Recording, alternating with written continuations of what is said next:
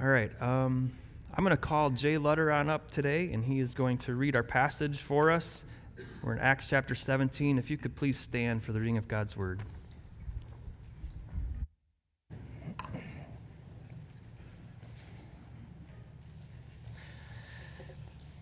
Acts 17, 16 to 34. Now, while Paul was waiting for them at Athens, his spirit was provoked within him, and he saw that the city was full of idols. So he reasoned in the synagogue with the Jews and the devout persons, and in the marketplace every day with those who happened to be there. Some of the Epicurean and Stoic philosophers also conversed with him. And some said, What does this babbler wish to say? Others said, He seems to be a preacher of foreign divinities, because he was preaching Jesus and the resurrection.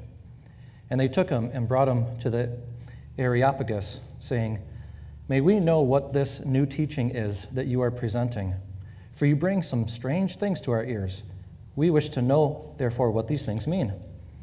Now, all the Athenians and the foreigners who live there would spend their time in nothing except telling or hearing something new. So, Paul, standing in the midst of the Areopagus, said, Men of Athens, I perceive that in every way you are very religious. For as I passed along and observed the objects of your worship, I found also an altar with this inscription to the unknown God. What therefore you worship as unknown, this I proclaim to you.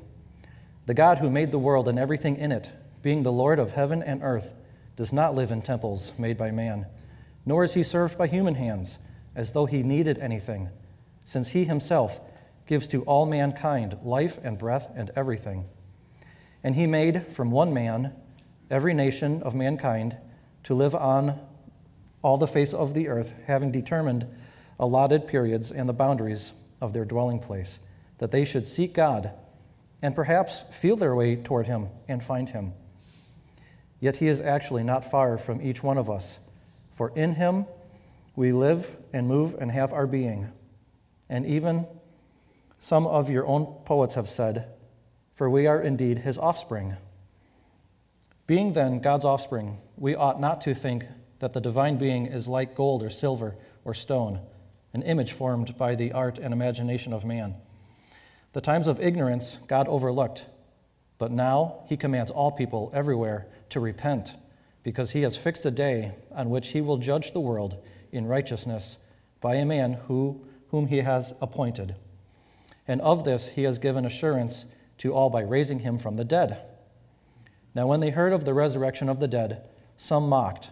But others said, We will hear you again about this. So Paul went out from their midst. But some men joined him and believed, among whom were also Dionysius the Areopagite and a woman named Damaris and others with them.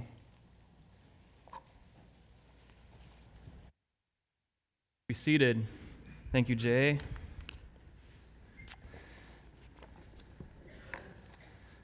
All right.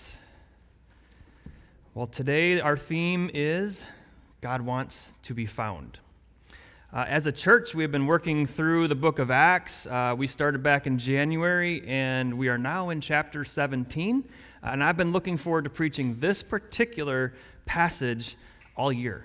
Uh, I'm stoked that we finally made it to Paul's famous sermon in the Areopagus of Athens. And so I'm excited. As a quick recap, though, Paul is on his second missionary journey. He has received a vision of a Macedonian man begging him to come and help them in Macedonia. So Paul and company travel to Macedonia and end up in Philippi. Uh, in Philippi, Paul and Silas preach Jesus, and through a set of circumstances, are beaten and then thrown into prison, and they get released, uh, but are forced out of that town. And so then they flee to Thessalonica. And in Thessalonica, again, they're hunted down by the same people. Uh, rioting and a mob uh, ensues, and uh, so they have to flee again. And they flee to Berea for a while, and that same mob from Thessalonica comes to Berea, and they chases them out of town again. And cool thing is, though, people are saved in each and every one of those situations. A church is planted in each of those towns. And what man meant for evil, God turned for good. and saved people and brought churches into existence. And so um, Paul now he's fled to Athens and he's waiting there for his friends Silas and Timothy to join him and arrive. And that's where we pick up the story. And so here we go. Paul, verse, uh, the first point is Paul preached in the streets, chapter 17, verse 16. Uh, we just heard it read, but I just want to read it again. Now, while Paul was waiting for them, Paul, uh, he's waiting for Silas and Timothy to come and join him. While he's waiting for them at Athens, his spirit was provoked within him as he saw that the city was full of idols. And so he reasoned in the synagogue with the Jews and the devout persons and in the marketplace every day with those who happened to be there. Some of the Epicurean and Stoic philosophers also conversed with him, and some said, What does this babbler wish to say? Others said, He seems to be a preacher of foreign divinities because he was preaching Jesus and the resurrection. And they took hold of him and brought him to the Areopagus, saying, May we know what this new teaching is that you're presenting, for you bring some strange things to our ears, and we wish to know, therefore, what these things mean. Now, all the Athenians and foreigners who lived there would spend their time in nothing except telling or hearing something new. Interesting. Okay, so Paul spent his time in Athens waiting for his friends, but instead of hiding out, relaxing, taking vacation, or lying low, he began going through the town and learning what he could of the place where he was at. He walked through the markets and down the stone streets with columns and arches and temples and altars all around him. It was a beautiful city. And Luke describes Paul and how he responded. He wrote that Paul's spirit was exasperated, stirred, or provoked. And at, at what was his spirit stirred at? At the fact that the city was full of idols.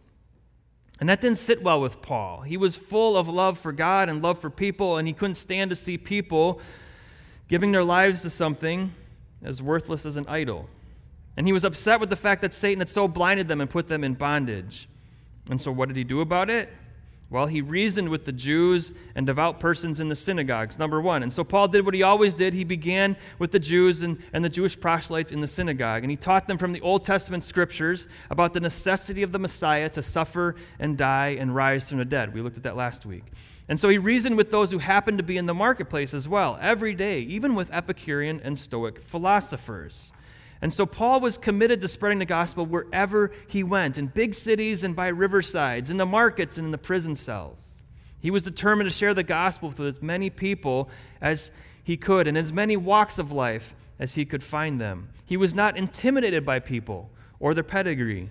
He was convinced that the gospel was for everyone, everywhere.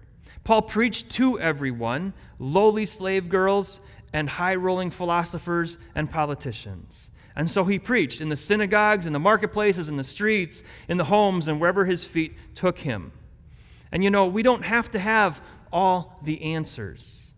We don't have to know the whole scripture through and through to be able to share what has happened to us. We simply need to share the message that we know, the one that changed our lives, the message of Jesus' death and burial and resurrection, which results in forgiveness of our sins and a relationship with God the Father. And like Paul, share it with those that we meet wherever we go. Well, what was the response of the people? Well, in this situation, uh, not too good. They said, He seems to be preaching foreign deities, right? And this is not a good assessment of what he was preaching. And we're going to get to that in a minute. But for now, take note of that accusation, right? He seems to be preaching foreign divinities. And then why was he accused of preaching foreign divinities, right? He was preaching Jesus and the resurrection. Remember, Jesus was a Jew, and so was Paul. So they weren't from there, so it was foreign. Uh, the accusation had a, a hint of truth to it. And then they said, We want to know this new teaching that you are presenting. You are bringing strange things to our ears. We wish to know the meaning of these things. And saying all this, they took hold of him and led him to the Areopagus. In verse 19 and 20. Were, were these just curious people wanting uh, to hear some exotic new story? Were they just kind of confused? Were they really interested in Paul's message? What was the motivation for bringing him to the Areopagus? All right, well, Luke puts a little parenthetical statement in here, and it's actually more than a parenthesis. It's, it's an incredibly important information for interpreting the story and for why Paul was brought there and for all that Paul said to them. So it says that the Athenians and the foreigners would spend their time in nothing except telling and hearing something new.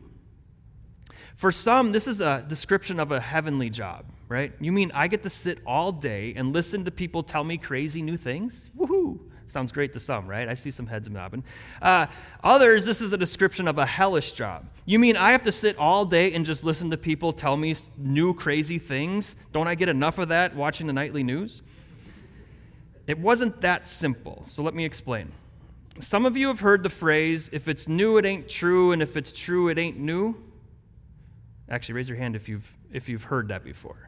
Okay, a few, not many. Okay, well, if it here's the saying: if it's new, it ain't true, and if it's true, it ain't new. Okay, it's a controversial statement because on the one hand, it does have merit because time-tested things are typically time-tested for a reason, right? They're they're typically true. Uh, however, the saying is not always foolproof. As an example, I've heard this phrase often used regarding music in the church, right? If the song is new, it ain't true. And if the song is true, well, then it ain't new. It's been around forever, right? But that's not necessarily a biblical way of looking at music because it was God Himself who said, Sing to, to me a new song in Psalm 33. And it was God who puts a new song in my mouth, Psalm 40, verse 3. And in Revelation 5 9, we find that myriads of people in heaven are singing a new song unto the Lord God. So some songs can be true, uh, some new songs can be true, I and we just can't write them off because they're new things, all right? But I digress. Okay, so back to the story. Uh, back in Roman days, the religious, polytheistic, or many, many God worshiping, animistic worldview in that day held to the same assumption. If it's new, then it ain't true. And the older religions, the gods and goddesses who had been around and worshiped for decades and centuries, were considered to be true because they had stood the test of time in their culture, at least. Generations of people had worshiped these gods and goddesses. Their economies and societies were, were built around the appeasement and worship of these gods, and their temples were built in honor of them. And if something new came along and it could jeopardize their religious way of life and their economy and their social structure, well, then that wasn't good, right? If it was new, it wasn't true. Additionally, it was more than frowned upon for someone to bring a new religion or a foreign god into the Roman mix. It was actually against Roman law. And we talked about that last week that the Roman emperor's decree had forbid anyone from uh, foretelling a new deity or king would overtake the current king or deity, right? And so uh, the Romans knew that uh, religion is a great source of contention, and they were careful what deities were introduced and what ones were not. And so the Athenians, especially the enlightened ones, the educated ones who sat in the Areopagus, were the guardians of truth. They were the ones who heard the descriptions of foreign deities, and they were the ones who determined whether something uh, that was presented as new lined up with what was true or what was old. And they were the judges and jury in all things new and true, religious and social, cultural and economic. And so these were more than curious dopes who sat around all day inventing new things to talk about while eating grapes and playing Candy Crush on their phones. They were the ones who were entrusted with protecting the precious religious ecosystem of that region. Very important people, very powerful people. And so when the philosophers began saying he is preaching foreign deity, divinities, and could we know this new teaching that you are proclaiming, and what does it mean? They were really putting Paul on trial. And this is why they took hold of Paul and they brought him to the Areopagus. He was brought there in order to defend himself and what he was saying. Was he breaking Roman law? Was he teaching something new? Was he introducing a foreign deity?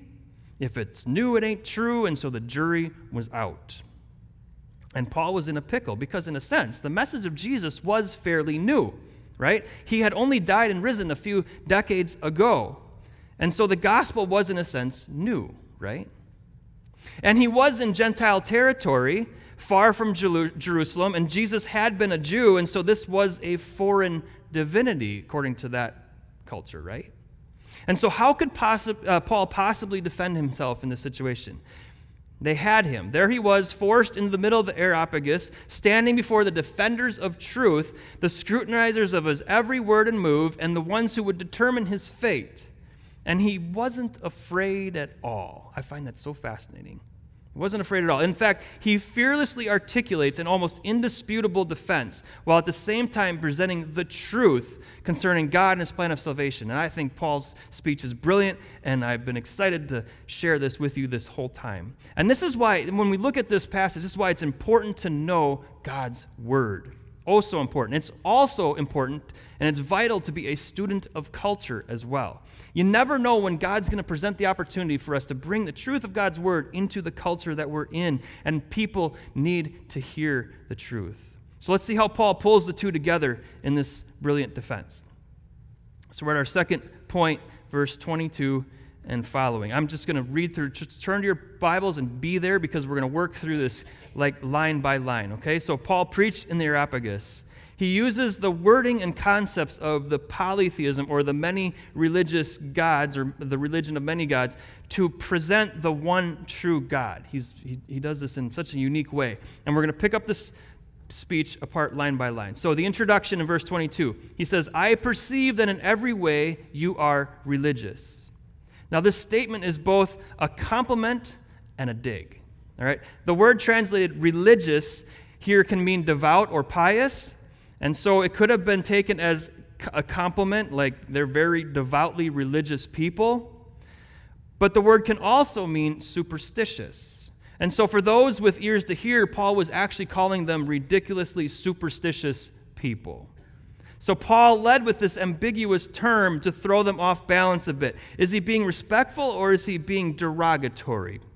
Don't quite know.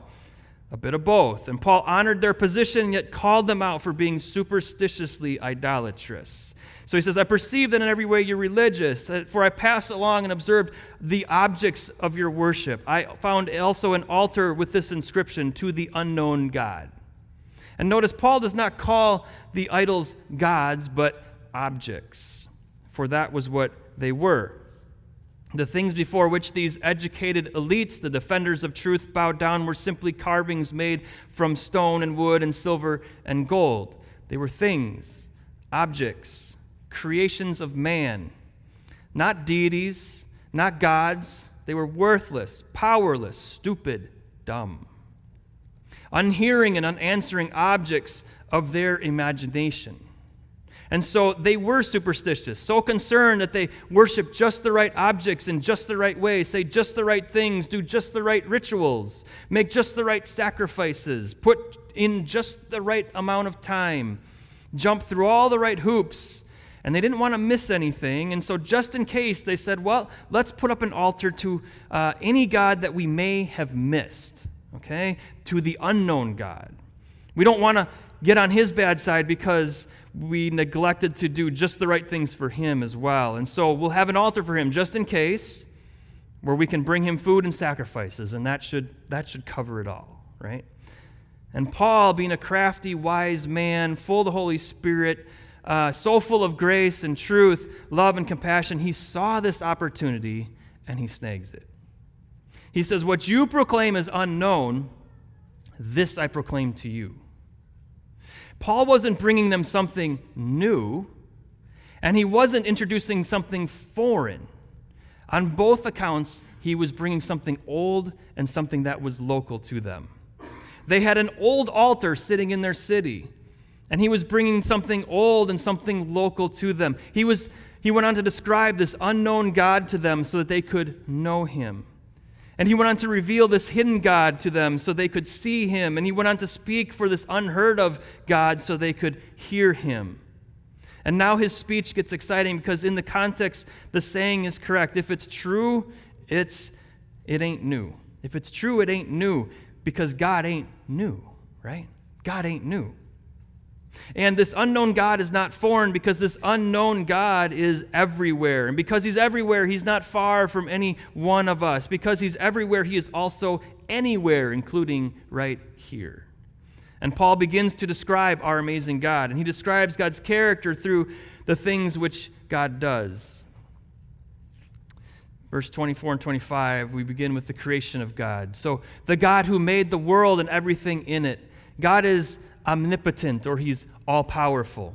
He is the one and only all powerful God who made all things that exist. He is omnipotent. No other God and no other idol can claim to have created the world. Being Lord of heaven and earth, so God is transcendent, meaning he is unequaled. The Creator God is the supreme ruler over everything that exists because He made everything that exists. And He created everything. He is unrivaled and undefeated. Everything in heaven and earth submits to His rule and bows to His authority. Therefore, He does not live in temples made by man. God is uncontainable. God made all of this, everything we see, and, and He rules it all. Since He is that big and that powerful, how could He possibly live inside of a puny temple made by human hands, which, which He made the humans, and He made the stones, which would have created it anyway? So, how could He live inside of that? And Paul's like, Not hardly, nor is He served by human hands. And so, God is independent independent. God doesn't need us. He doesn't need anything that we could do for Him. We don't need to bring Him food or money or shower Him with gifts. What could humans do for Him that He cannot do for Himself? He created everything that exists, so absolutely nothing. And as though He needed anything, He says, God is infinite. God is infinite. God made everything, which means that He existed before anything was made. And this means that He doesn't need anything that we could give Him. He doesn't get hungry, He doesn't get thirsty, He doesn't get tired, He doesn't depend upon anything for His existence. He simply is. He's infinite, as if He needed anything. And Paul's kind of like, ha, not really. And he says, since He Himself gives to all mankind life and breath and everything. And so God is eternal. He, says, he says, all mankind. This encompasses whenever and wherever people live or lived or will live. God gives all of them, including you and me here today, life and breath and everything else we need and we want and we can use. It all comes from this Creator God. And, be, and because all mankind, past, present, and future, are given life from Him, this means that He is eternal. He never was born and he never dies. He was before us and he will be after us. And on top of all that, God is omnipresent, meaning he is present everywhere. God gives all mankind life and breath and everything. He started with one man and continues to give life and breath and everything to everyone else who was born from this one man. But if he gives breath to every man, woman, and child on this planet, that means that he must know each and every person as well. And so he's everywhere present. And since he knows each and every person, it is only logical that he exists where each and every person lives. And he does. God is omnipresent. He is everywhere present. There's no place where God is not existent. And the creation of God reveals his omnipotence, his transcendence, his independence, his infiniteness, his eternality, his omnipresence, the fact that he is utterly uncontainable. And Paul continues by describing the character of God. He says in verse 26 And he made from one man every nation, determined the times and the boundaries of their dwelling place. And so God is also sovereign. Mankind does not choose where they are born or where they will live or how long they will live. The Creator God determines all of that. And He sets the times and boundaries for each person's existence. We actually have no say in it. And God made each, every one of us from every race and every tribe, no matter where we live on the planet. And so God is not confined to one piece of ground, He's not monopolized by any one people group. Because He created everyone, He places His claim upon all of us. Like it or not, we are subject to Him. Believe it or not, we are answerable to Him. But yet, this omnipotent, omnipresent, eternal, sovereign, infinite, transcendent God, whom all of us should fear, determined all of these things in his sovereignty so that they would seek him and perhaps feel their way toward him and find him. God is relational. And when I read that sentence, it's like we're this tiny little creature crawling around in the dark but God placed us in strategic times in history and in strategic places on the planet so that we, each and every one of us, would perhaps, in all of our crawling and feeling around in the dark, find our way to Him and find Him. And God sovereignly determined when we would live and where we'd live for this purpose, so we would seek Him. And so we would feel our way to Him or grope around in the darkness in order to find Him. Now, get that. God wants to be found. The problem is, as humans, we don't naturally grope around looking for Him because we latch onto the first thing in the dark that we find. Once we attach to a, a false God or a scientific solution or a dependable company or a drug of choice or whatever, we feel somewhat secure and then we cling to those things and we, we cease to look around. But many, just to cover all the bases, they tack on a bit of religion. We go to church just in case the unknown God to us is out there. And it's ironic because the only reason that God is unknown is because we don't naturally seek Him. And even though all along it is He who gives all of us the very life and breath and everything we need to live. You see, God never forces anything upon us. This is incredibly wonderful and incredibly tragic, for God made us with a will to choose Him or to reject Him, to love Him or to hate Him. And in 2 Peter chapter 3 verse 9 peter says the lord is not slow to fulfill his promise as some count slowness but is patient toward all of us not wishing that any should perish in that darkness, right? But that we should reach repentance, that we should come to Him. And this awesome God desires that none should perish. He wants all people to repent and to feel their way toward Him and to find Him. God wants to be found. And you know what this also means? It means that God is compassionate. Paul says, Yet He is actually not far from each one of us. So God is loving this independent, uncontainable, transcendent God stoops down and whispers in our ears, Come to me. I want to be found. I am right here. I love you. And God is, in, is lovingly accessible. The truth of God being near to each one of us is found in Psalm 145 18. The psalmist says, The Lord is near to all who call on him, to all who call on him in truth. And whether we uh, we listen to him or not, whether we find him or not, or ignore him or pursue him, he loves us so much that in him we live and move and have our being, Paul says. So God is generous. He, he allows us to live and to breathe and to move around and work and play and eat and drink and dance and sing and marry and bury and just be human. Even though we don't deserve it, God gives us all of this. And he says, In him we live and move and have our being. And this is a biblical theme. Paul was quoting a guy by the name of Epimenides from Crete with this line, but in doing so, Paul was harmonizing their time tested and true poets and sages with the time tested and true word of God, right? The concept behind the quote, in him we live and move and have our being, is also found in Job chapter 12, verse 10. In his hand is the life of every living thing and the breath of all mankind.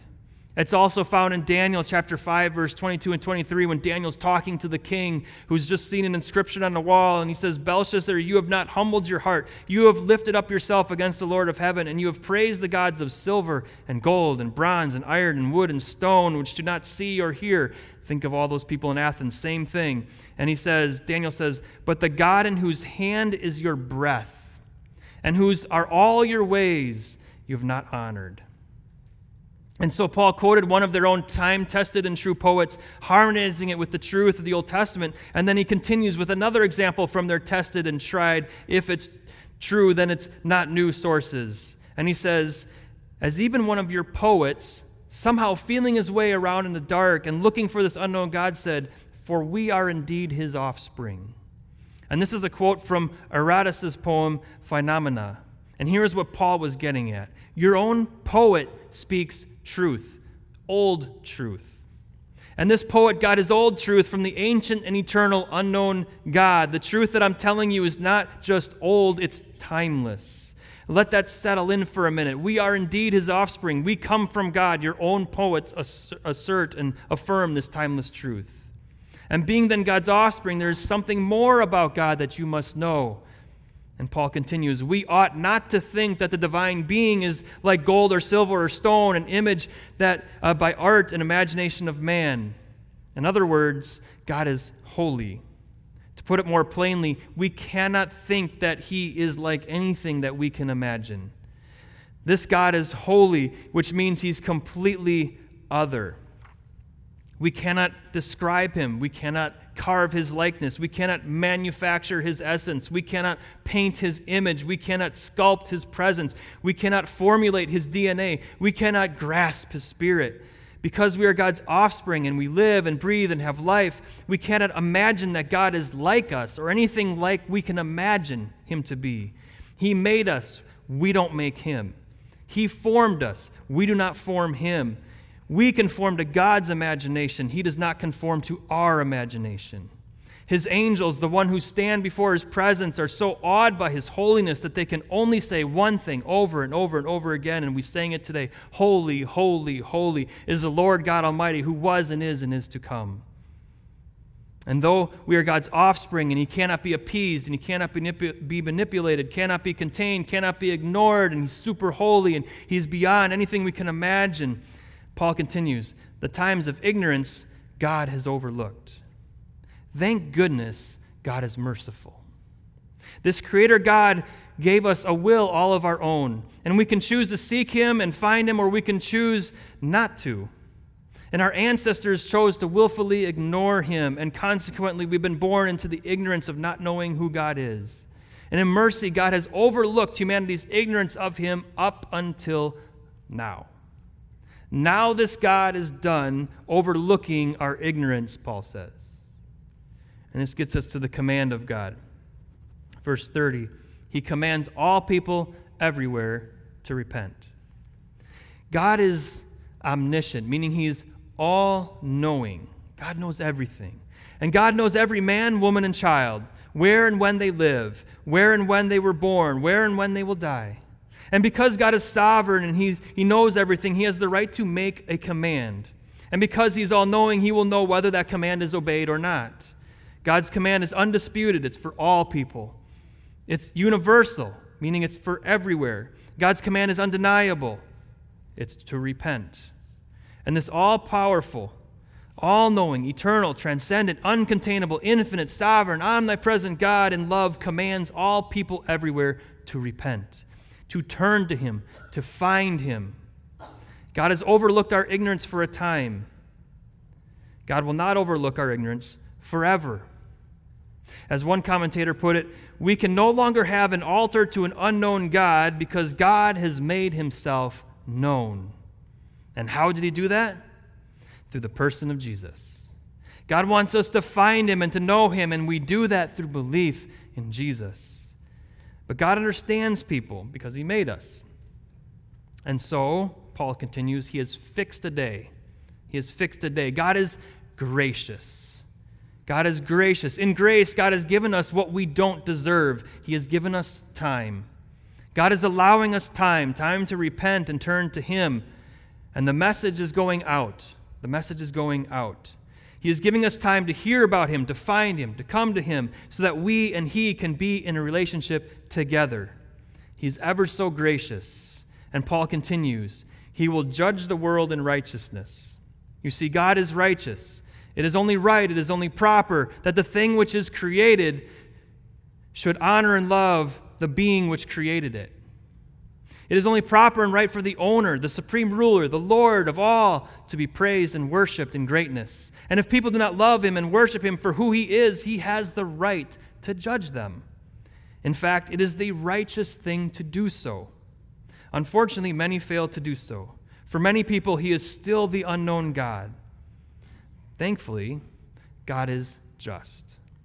And because he is just, God will not judge us. No, God will judge the world in righteousness by a man who he has appointed. This man will judge our response of God, to God. In fact, this man, this human, has the power to pardon us, to save us, to release us from the judgment of God.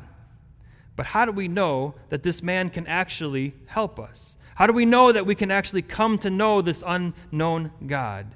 Well, because God has given us assurance. And of this, Paul continues, he has given us assurance by raising him from the dead. God is truthful. God proved his love and his grace and his desire to be known by us through raising this man from the dead, the one who will be our judge and our Savior. And God provided his love to us and to this man by raising him from the thing that none of us can conquer death. And how do we know that this man can help us? Well, because he rose from the dead. No one else has ever done that. How do we actually know that we can come to know this unknown God? Because he raised up this man from the dead. How do we know that we'll be pardoned and saved from God's judgment? Well, because he raised up this man from the dead to prove it. And though Paul did not mention his name, the truth of who God is, the nature of God himself, the eternal plan of God for our salvation, the only way in which we can find God is revealed in Jesus. He has given assurance or proof that Jesus is the man by raising him from the dead. And the writer of the book of Hebrews began his defense of the necessity of the death, burial, and resurrection of Jesus for the eternal plan of God with similar words. And what I find is interesting, the Hebrews, the book of Hebrews was written to Jewish people. And Paul is speaking to Gentile people. And regardless of which audience it is, the message of salvation is the same, and it's rooted in the timeless truth of who God is. Listen to Hebrews chapter 1, verse 1 to 3. Long ago, at many times, and in many ways, God spoke to our fathers by the prophets, but in these last days, He has spoken to us by His Son. The time is now. By His Son, whom He appointed the heir of all things, through whom He also created the world. He is the radiance of the glory of God and the exact imprint of His nature, and He upholds the universe by the word of His power. The, the, the language is reminiscent of what Paul is using here in Acts chapter 17. And, after, and in Paul, or this, the writer of Hebrews continues, after making purification for sin, he, this man, the appointed one, the one that God sent, sat down at the right hand of the majesty on high, right next to God. And also in Colossians chapter 1, verse 15, Paul writes to this Colossian church and he says, He, the man, Jesus, is the image of the invisible God the firstborn of all creation, for by him all things were created in heaven and on earth, visible, invisible, whether thrones or dominions or rulers or authorities, all things were created through him and for him. And he is before all things, and in him all things hold together. He's the head of the body, the church. He is the beginning, the firstborn from the dead, that in everything he might have the preeminence. For in him all the fullness of God was pleased to dwell and through him to reconcile all things to himself, whether on earth or in heaven, making peace by the blood of his cross. Powerful words. Paul's point in this passage, well, really, God's point is this God created all of us. Therefore, we are all his. He is the one who gives us life and breath. God created us so that we would seek him and love him and have a relationship with him. God wants to be found. Unfortunately, even though we are God's offspring, we rejected him for images and advertisements and coins made of silver and gold, for statues and knickknacks and boats and cars and clothes and electronics, for businesses and powerful positions. Now, we don't bow down to carved images in our day and age, but all these material and immaterial things function as our gods today, the things we worship and give ourselves to. And in rejecting the Creator God, we got to the point where we could no longer grope around for Him because we were bound up in sin. We were blinded by the shininess of our idols, deceived by Satan, and captive to our sinful desires. And yet God patiently waited for us and overlooked our ignorance. But now, God has sent out His command. E- enough is enough. God wants us to repent and turn to Him. And God is not fooling around. He has set a day. He's put the date on his calendar. It is set in stone. The date out of his calendar is the day of judgment. And why is the command sent out now? Why is it urgent now? Because God revealed himself and his eternal plan by sending Jesus to die and then raising him from the dead. And God is going to judge us by that man whom he has appointed, Jesus. And Paul is saying that unknown God that you worship in front of that puny little altar, so ignorant and naive, and that you didn't even try to name him, that is the God I'm proclaiming to you. He wants to be found through the person that he sent. He is awesome and amazing. He's powerful and gentle. He's everywhere and near. He's eternal and present. He's just and he's gracious. He's sovereign. He's loving. He is everything. You can't ignore him. You can't appease him. You can't trick him. You can't manipulate him. You can't undermine him. You can't run from him. So seek him. Fall down and worship him. Repent of the error of your idolatry and believe in him and follow the one whom he raised from the dead. He had a really good sermon. And when they heard of the resurrection, it says, there were two responses. Some disbelieved, and some believed. Always only two responses to God's appeal. Only two responses to Jesus. Either you believe or you disbelieve. The dis, some disbelieved. Half of the disbelievers they mocked, meaning that they rejected the truth regarding the Creator God. They rejected the command for repentance. They rejected the pronouncement of judgment. They rejected the reality of the resurrection. So they disbelieved. But half of the disbelievers were polite, right? We will hear you again about this, they said meaning that they were skeptical about the truth regarding the Creator God. They were hesitant to obey the command to repent. They were doubtful of the pronouncement of judgment, and they were unconvinced regarding the reality of the resurrection. Both, both groups were unbelieving.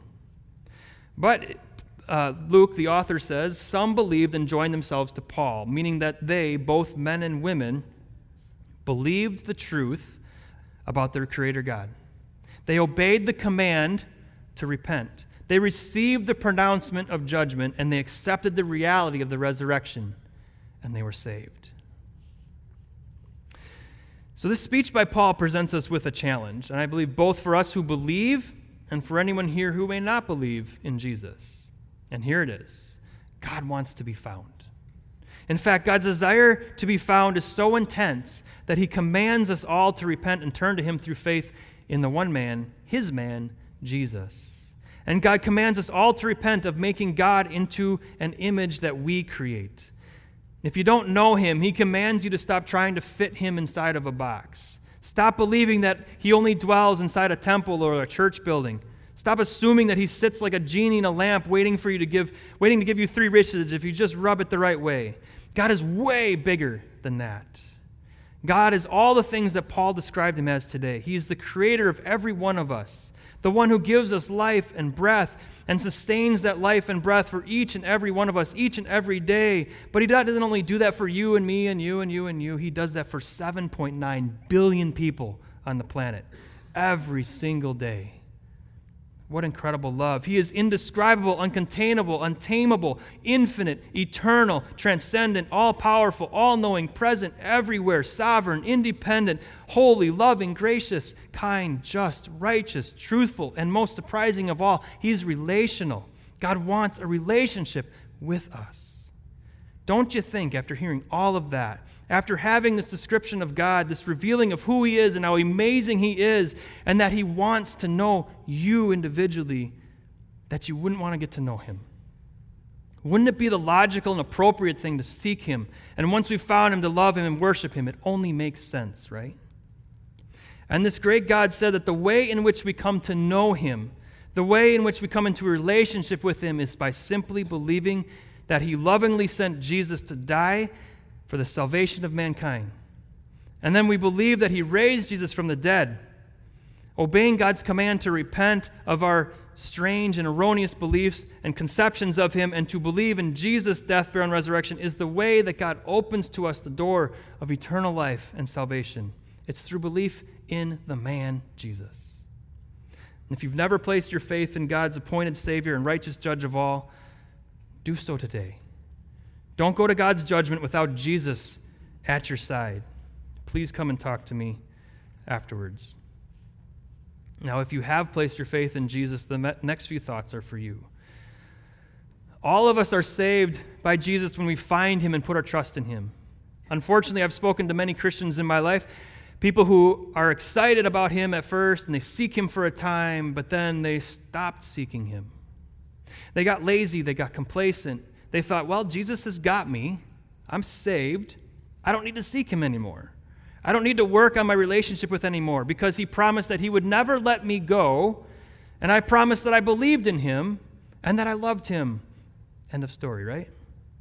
Let me ask you a question that all of you, married or unmarried, will understand, okay? Do you think my wife would be happy if I lived my life with her with the attitude of, eh, she got me? We are married. I don't need to pursue her anymore. I don't need to work on a relationship anymore because she promised that she would stay with me until death, and I promised her that I'd stay with her until I die. I said I loved her at the altar. Now, how many think that would go well? Yeah, probably not. It would be ludicrous. The work of a relationship with someone doesn't stop the minute that relationship starts.